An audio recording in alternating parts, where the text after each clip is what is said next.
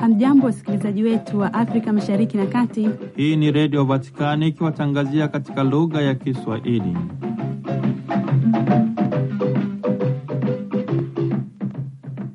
Karibu ndugu msikilizaji wa redio Vatikani popote pale ulipo, wakati huu ninapokutandazia mkeka wa matangazo yetu kwa habari zifuatazo. Kardinali Ranyero Kantalamesa katika tafakari yake ya kwanza ya kipindi cha Kwaresima kwa mwaka elfu mbili na ishirini na nne Ijumaa tarehe 23 Februari elfu mbili na ishirini na nne amejikita katika utambulisho wa Kristo Yesu kuwa yeye ni mkate wa uzima uliotoka mbinguni. Huu ni mwaliko kwa mwamini kuingia katika undani wa maisha yake, tayari kujiinjilisha ili kuweza kuinjilisha kwa kujazwa na uwepo wa ngavu wa Kristo Yesu, mwingi wa huruma na mapendo, tayari kuungana naye kutoka katika undani wa maisha. Ilikuwa ni tarehe 24 Februari mwaka elfu mbili na ishirini na mbili, yaani miaka miwili iliyopita, Urusi ilipoivamia Ukreni, na huo ukawa ni mwanzo wa vita ya kipuuzi kabisa ambayo imesababisha mateso makubwa kwa watu wa Mungu ndani na nje ya Ukraini. Padri Pasco Ihondo atakushirikisha tafakari ya neno la Mungu Dominika ya pili ya kipindi cha Kwaresima. Kwa niaba ya Angela Rezaura, mimi ni mtoto wa mkulima Padri Richard Mjigwa nikikutakia usikivu mwema wa matangazo yetu. Yesu.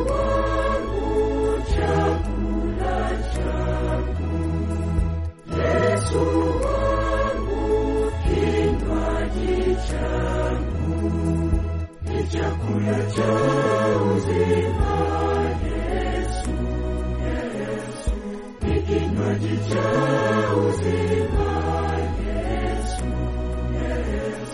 Ndugu msikilizaji wa redio Vatikani, kwa Rezima ni kipindi cha kujizatiti katika sala na matendo ya huruma kama ilivyokuwa kwa yule Msamaria mwema, tayari kumwilisha wema, huruma na upendo wa Mungu kwa watu waliojeruhiwa kiroho na kimwili. Ni kipindi cha kujikita katika utekelezaji wa maamuzi ya kijumuiya. Itakumbukwa kwamba mihimili mikuu ya kipindi cha Kwaresima ni kufunga, sala, tafakari ya neno la Mungu sanjari na matendo ya huruma kiroho na kimwili. Ni katika muktadha huu mahubiri ya kipindi cha Kwaresima yanayotolewa na Kardinali Raniero Kantalamesa, mhubiri wa nyumba ya kipapa kwa mwaka elfu mbili na ishirini na nne, yanaogeshwa na kauli mbiu nanyi mwaninena mimi kuwa ni nani? Naye Mtume Petro anamshuhudia akisema, wewe ndiwe Kristo mwana wa Mungu aliye hai. Hili ni swali ambalo Kristo Yesu anapenda kumuuliza kila mwamini binafsi, lakini mwinjili Yohane amelifafanua utambulisho wa Kristo Yesu mwenyewe anayesema kwamba yeye ni mkate wa uzima ule uliotoka mbinguni, yeye ni nuru ya ulimwengu na tena ni mchungaji mwema, na kama vile Musa alivyomwinua yule nyoka jangwani, vivyo hivyo mwana wa Adamu hana budi kuinuliwa. Kardinali Raniero Kantalamesa katika tafakari yake ya kwanza ya kipindi cha Kwaresima kwa mwaka elfu mbili na ishirini na nne Ijumaa tarehe ishirini na tatu Februari mwaka elfu mbili na ishirini na nne amejikita katika utambulisho wa Kristo Yesu kuwa yeye ni mkate wa uzima ule uliotoka mbinguni.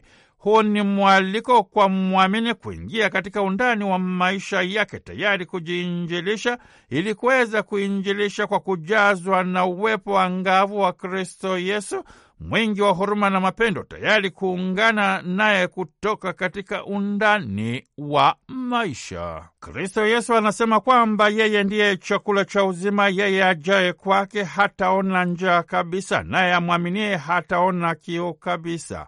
Baada ya Kristo Yesu kuwashibisha mkutano mkuu wa watu kwa mikate mitano na vipande viwili vya samaki, anachukua fursa hii kuwafafanulia alama iliyofichika chini ya muujiza huu kama alivyojitabisha kumfafanulia yule mwanamke Msamaria kuhusu maana ya maji ya uzima, kwamba ni Kristo Yesu mwenyewe aliyekuwa anazungumza naye. Na kwa umati mkubwa wa watu anawajibu pia kwamba yeye ni mkate wa uzima ule uliotoka mbinguni. Mababa wa Kanisa wanasema Kristo Yesu anawalisha waja wake kwa sakramenti ya Ekaristi Takatifu na kwa neno la Mungu. Hiki ni chakula kinachorutubisha roho na neno ambalo ni dira na mwongozo wa maisha, amana na utajiri mkubwa wa kanisa. Mkate wa uzima wa milele, anasema Martin Luther, ni neno la Mungu ambalo mama kanisa analigawa kwa njia ya kulitangaza na kulishuhudia, na chakula hiki kinaliwa kwa imani. Huu ni muhtasari wa mazingira ya kiekumene yanayofafanua maneno ya Kristo Yesu. Imeandikwa, mtu hataishi kwa mkate tu, ila kwa kila neno litokalo katika kinywa cha Mungu. Lengo ni kuimarisha uhusiano na mafungamano ya dhati na Kristo Yesu katika mazingira ya kiekumene.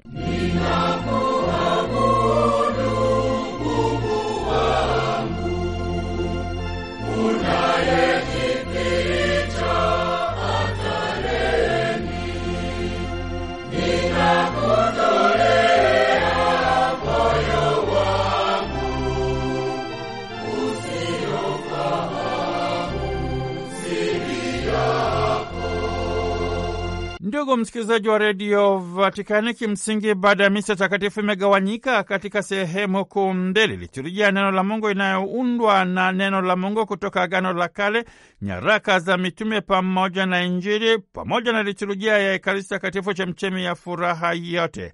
Kristo Yesu ni mkate wa uzima wa milele kwa jinsi alivyo na kwa jinsi anavyojitokeza kuwa ni chakula cha wasafiri huko bondeni kwenye machozi. Baada ya kuabudu Ekaristi Takatifu ni chemchemi ya utakatifu wa maisha unaopaswa kumwilishwa katika uhalisia wa maisha ili kuweza kuzaa matunda. Amini amini nawaambia, chembe ya ngano isipoanguka katika nchi ikafa, hukaa hali hiyo hiyo peke yake, bali ikifa hutoa mazao mengi. Huu ni mwaliko wa kuyatakatifuza malimwengu badala ya kugumisha nyoyo kwa chuki, uhasama pamoja na litania ya malalamiko. Lakini ikumbuke kwamba maisha ya kijumuiya ni kitubio kikubwa sana, kama wanavyokiri ndugu zangu Wanyaturu kutoka Singida, vita communis mortificatio. Lakini mwisho wa siku waamini wanapaswa kuwa waaminifu na wakweli katika maisha na wito wao. Wafanyakazi wa sekretarieti kuu ya Vatikani wanazo fursa na nafasi nyingi katika mchakato wa kujitakatifuza kwa njia ya huduma.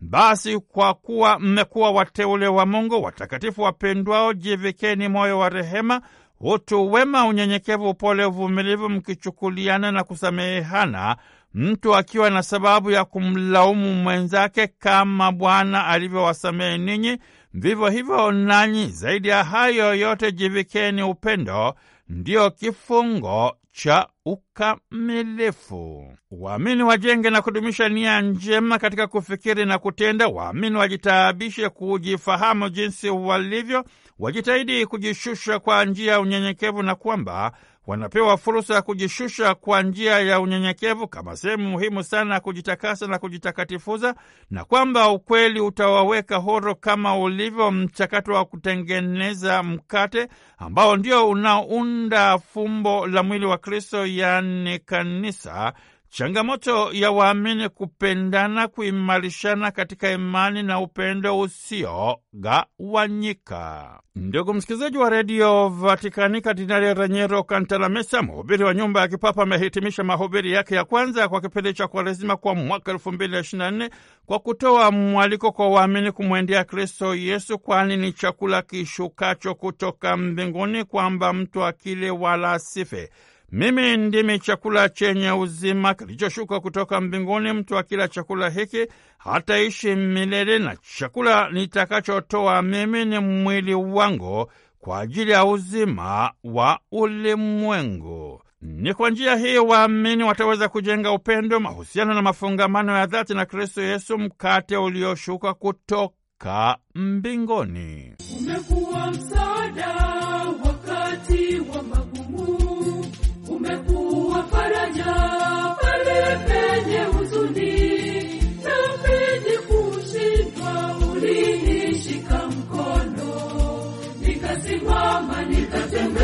nikasonga mbele.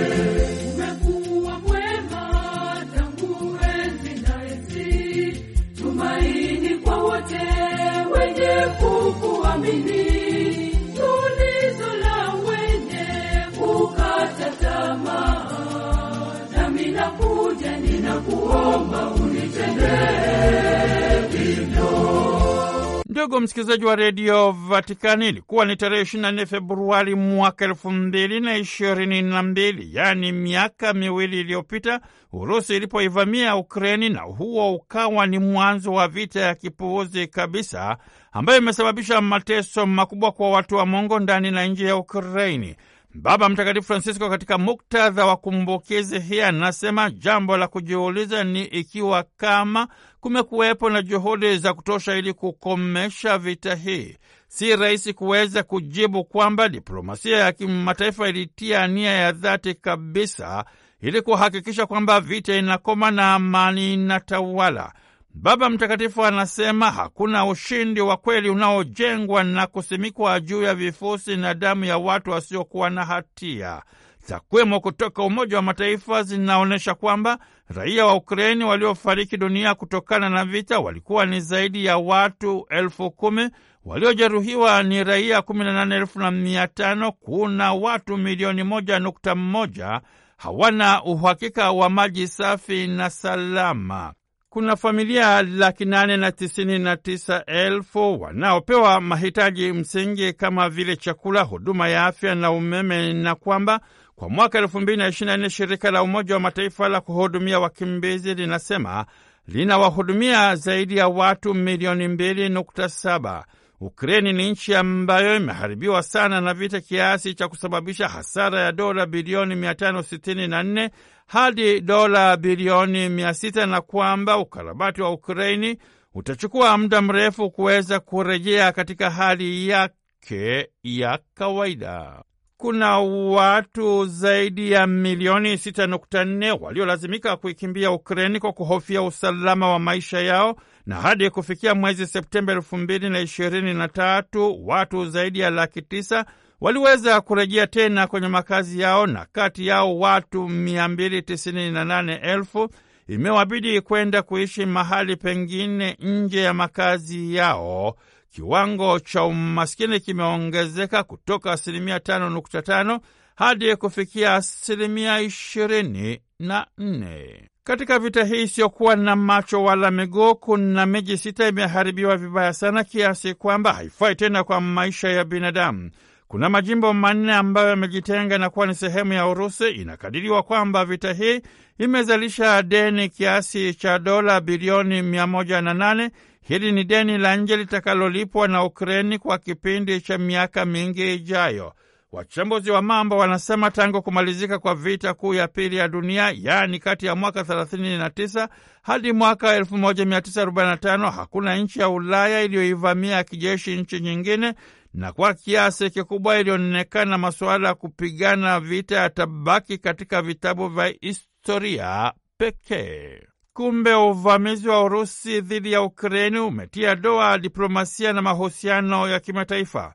Urusi ilidai kwamba uvamizi huo ulikuwa na lengo la kujiimarisha kimkakati upande wa jeshi, na pili ilikuwa ni kuondoa hatari za siasa za kibaguzi nchini Ukreni. Kimsingi, vita hii imevunja makubaliano ya kuundwa kwa jumuiya ya nchi huru, mkataba wa nchi mbili kati ya Urusi na Ukreni, mkataba wa mpaka unaotambulika kimataifa wa Urusi na Ukreni, mkataba wa Umoja wa Mataifa, sheria ya Helsinki ya mwaka 1975 pamoja na mkataba wa Budapesti. Vita hii imepelekea kupanda zaidi kwa bei ya nishati ya mafuta na hivyo kuibua mnyororo wa kupanda kwa bei za uzalishaji, usafirishaji na ugavi wa bidhaa. Tatizo kubwa zaidi kiuchumi ni kwamba sasa nchi nyingi zimelazimika kutumia fedha nyingi zaidi za kigeni kuagiza nishati ya mafuta kuliko kawaida, na hili limeathiri akiba ya fedha za kigeni ya nchi husika na kupunguza matumizi ya fedha ambazo zingetumika kwenye mambo mengine. Nijapo pita kwenye bonde, bonde la uvuli wa mauti, sitaogopa mabaya,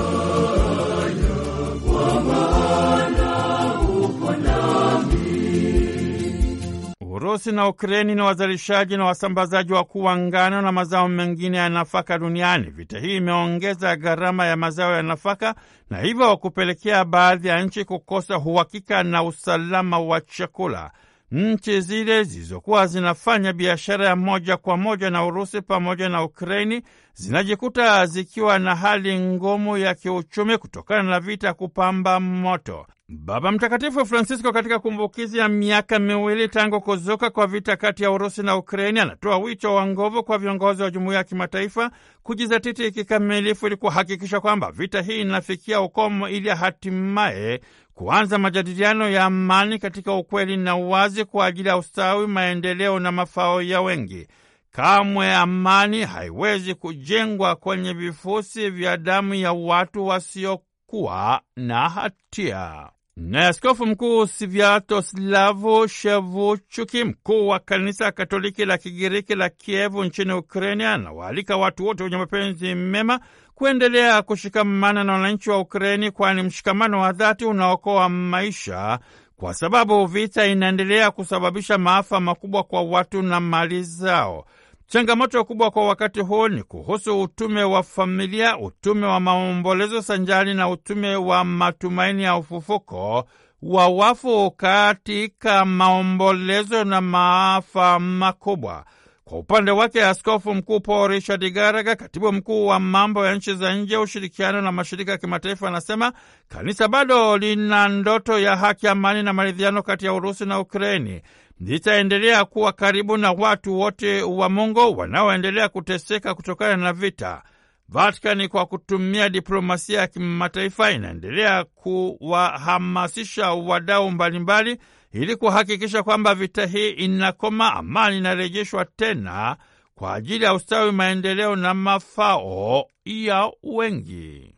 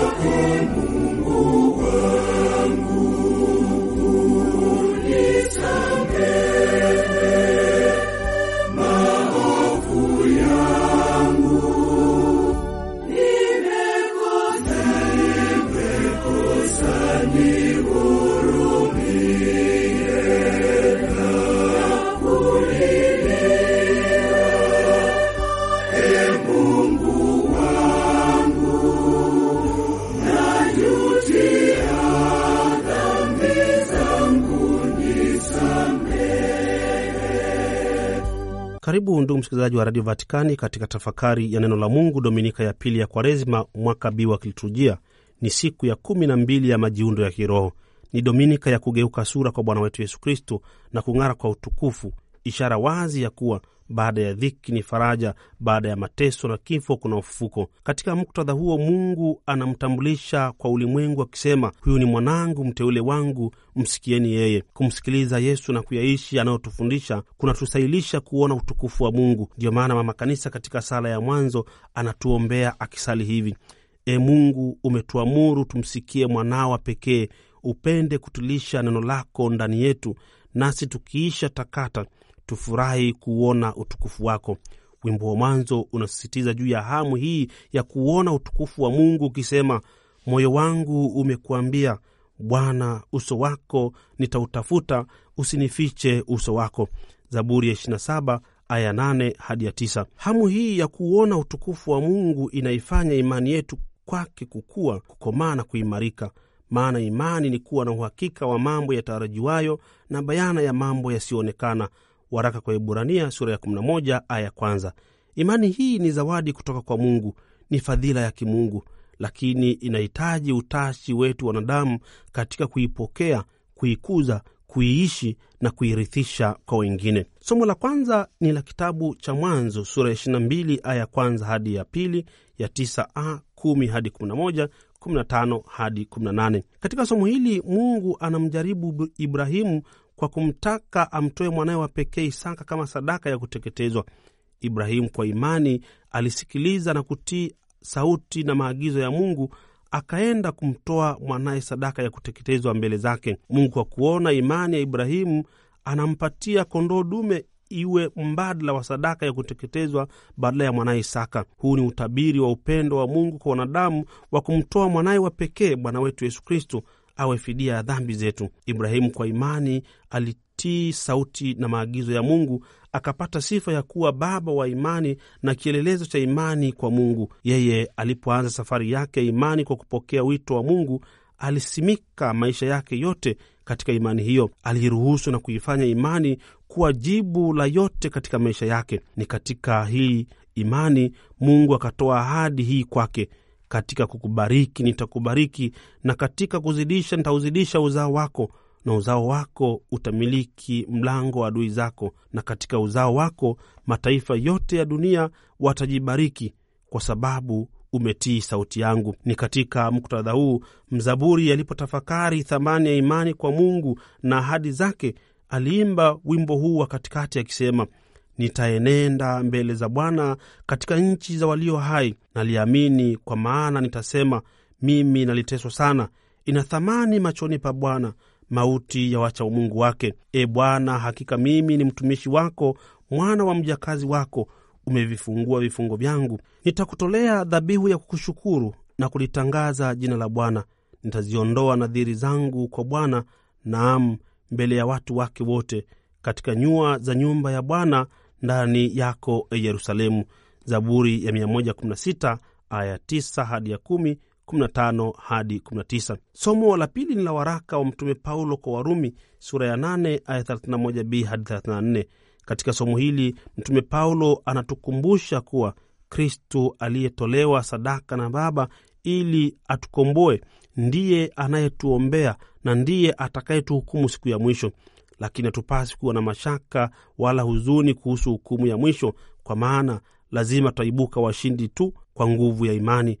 Maana imani ndiyo inamfanya Mungu kuwa upande wetu, na Mungu akiwa upande wetu hakuna wa kushindana nasi, nasi tuna uhakika huo, maana kwa ubatizo Mungu amekuwa upande wetu. Injili ni kama ilivyoandikwa na Marko sura ya tisa aya pili hadi ya tisa. Sehemu hii ya Injili inasimulia tukio la Yesu kugeuka sura siku sita baada ya ungamo la Petro kuwa Yesu ni mwana wa Mungu, Marko sura ya 8 aya 29, na ni majuma machache tu kabla ya mateso na kifo chake msalabani. Tukio hili la kugeuka sura kwa Yesu linatokea mbele ya mitume watatu, Petro, Yakobo na Yohane, ili kutoa ushahidi na ushuhuda kuwa ni tukio la kweli. Hata upande wa Yesu walitokea Musa na Eliya, idadi ya watu watatu kwa ushahidi na ushuhuda halali wa kwamba tukio hili ni la kweli kama ilivyokuwa katika sheria ya Agano la Kale. Tukio hili linatokea juu ya mlima, ishara ya uwepo wa Mungu.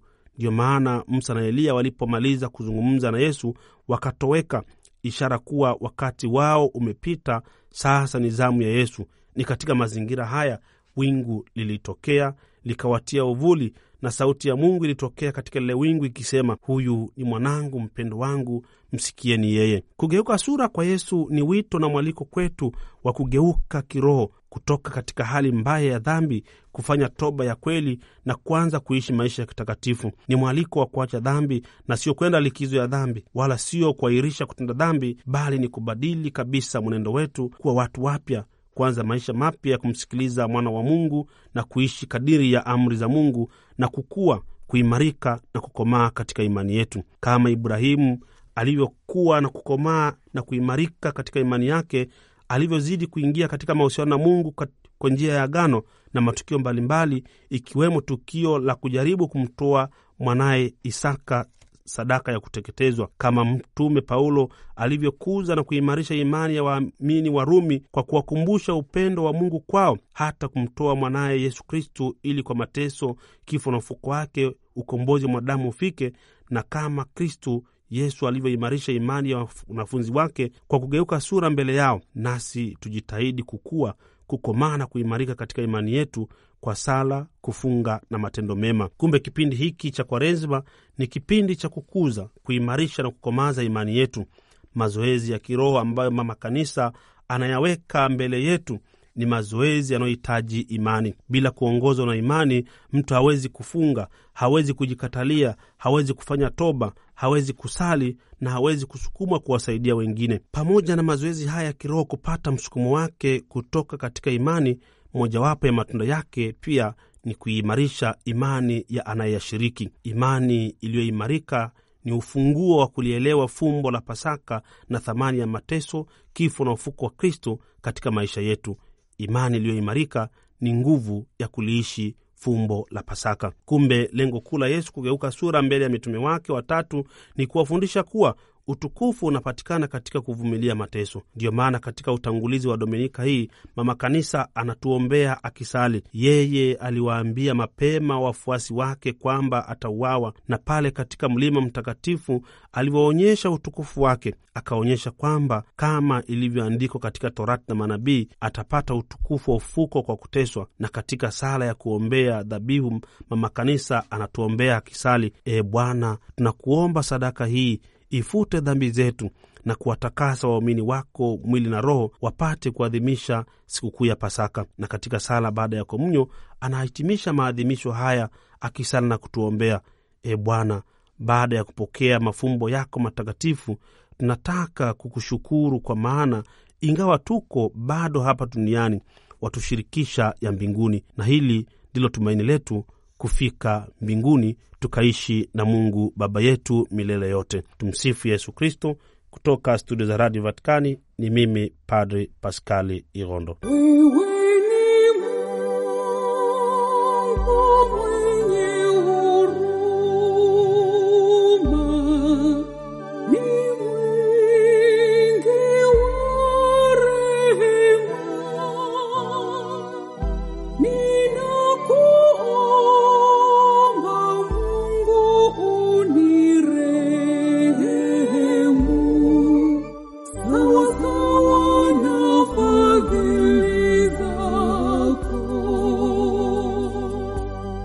Msikilizaji wa redio Vatikani, usikose kujiunga nasi tena tunapokuletea tafakari ya liturujia neno la Mungu, dominika ya pili ya kipindi cha Kwaresima kwa mwaka elfu mbili na ishirini na nne. Kwa niaba ya Angela Rezaura na Padri Pasco Ihondo, mimi ni mtoto wa mkulima Padri Richard Mjigwa nikisepa kwa kusema tumsifu Yesu Kristu, laudetur Yesus Kristus.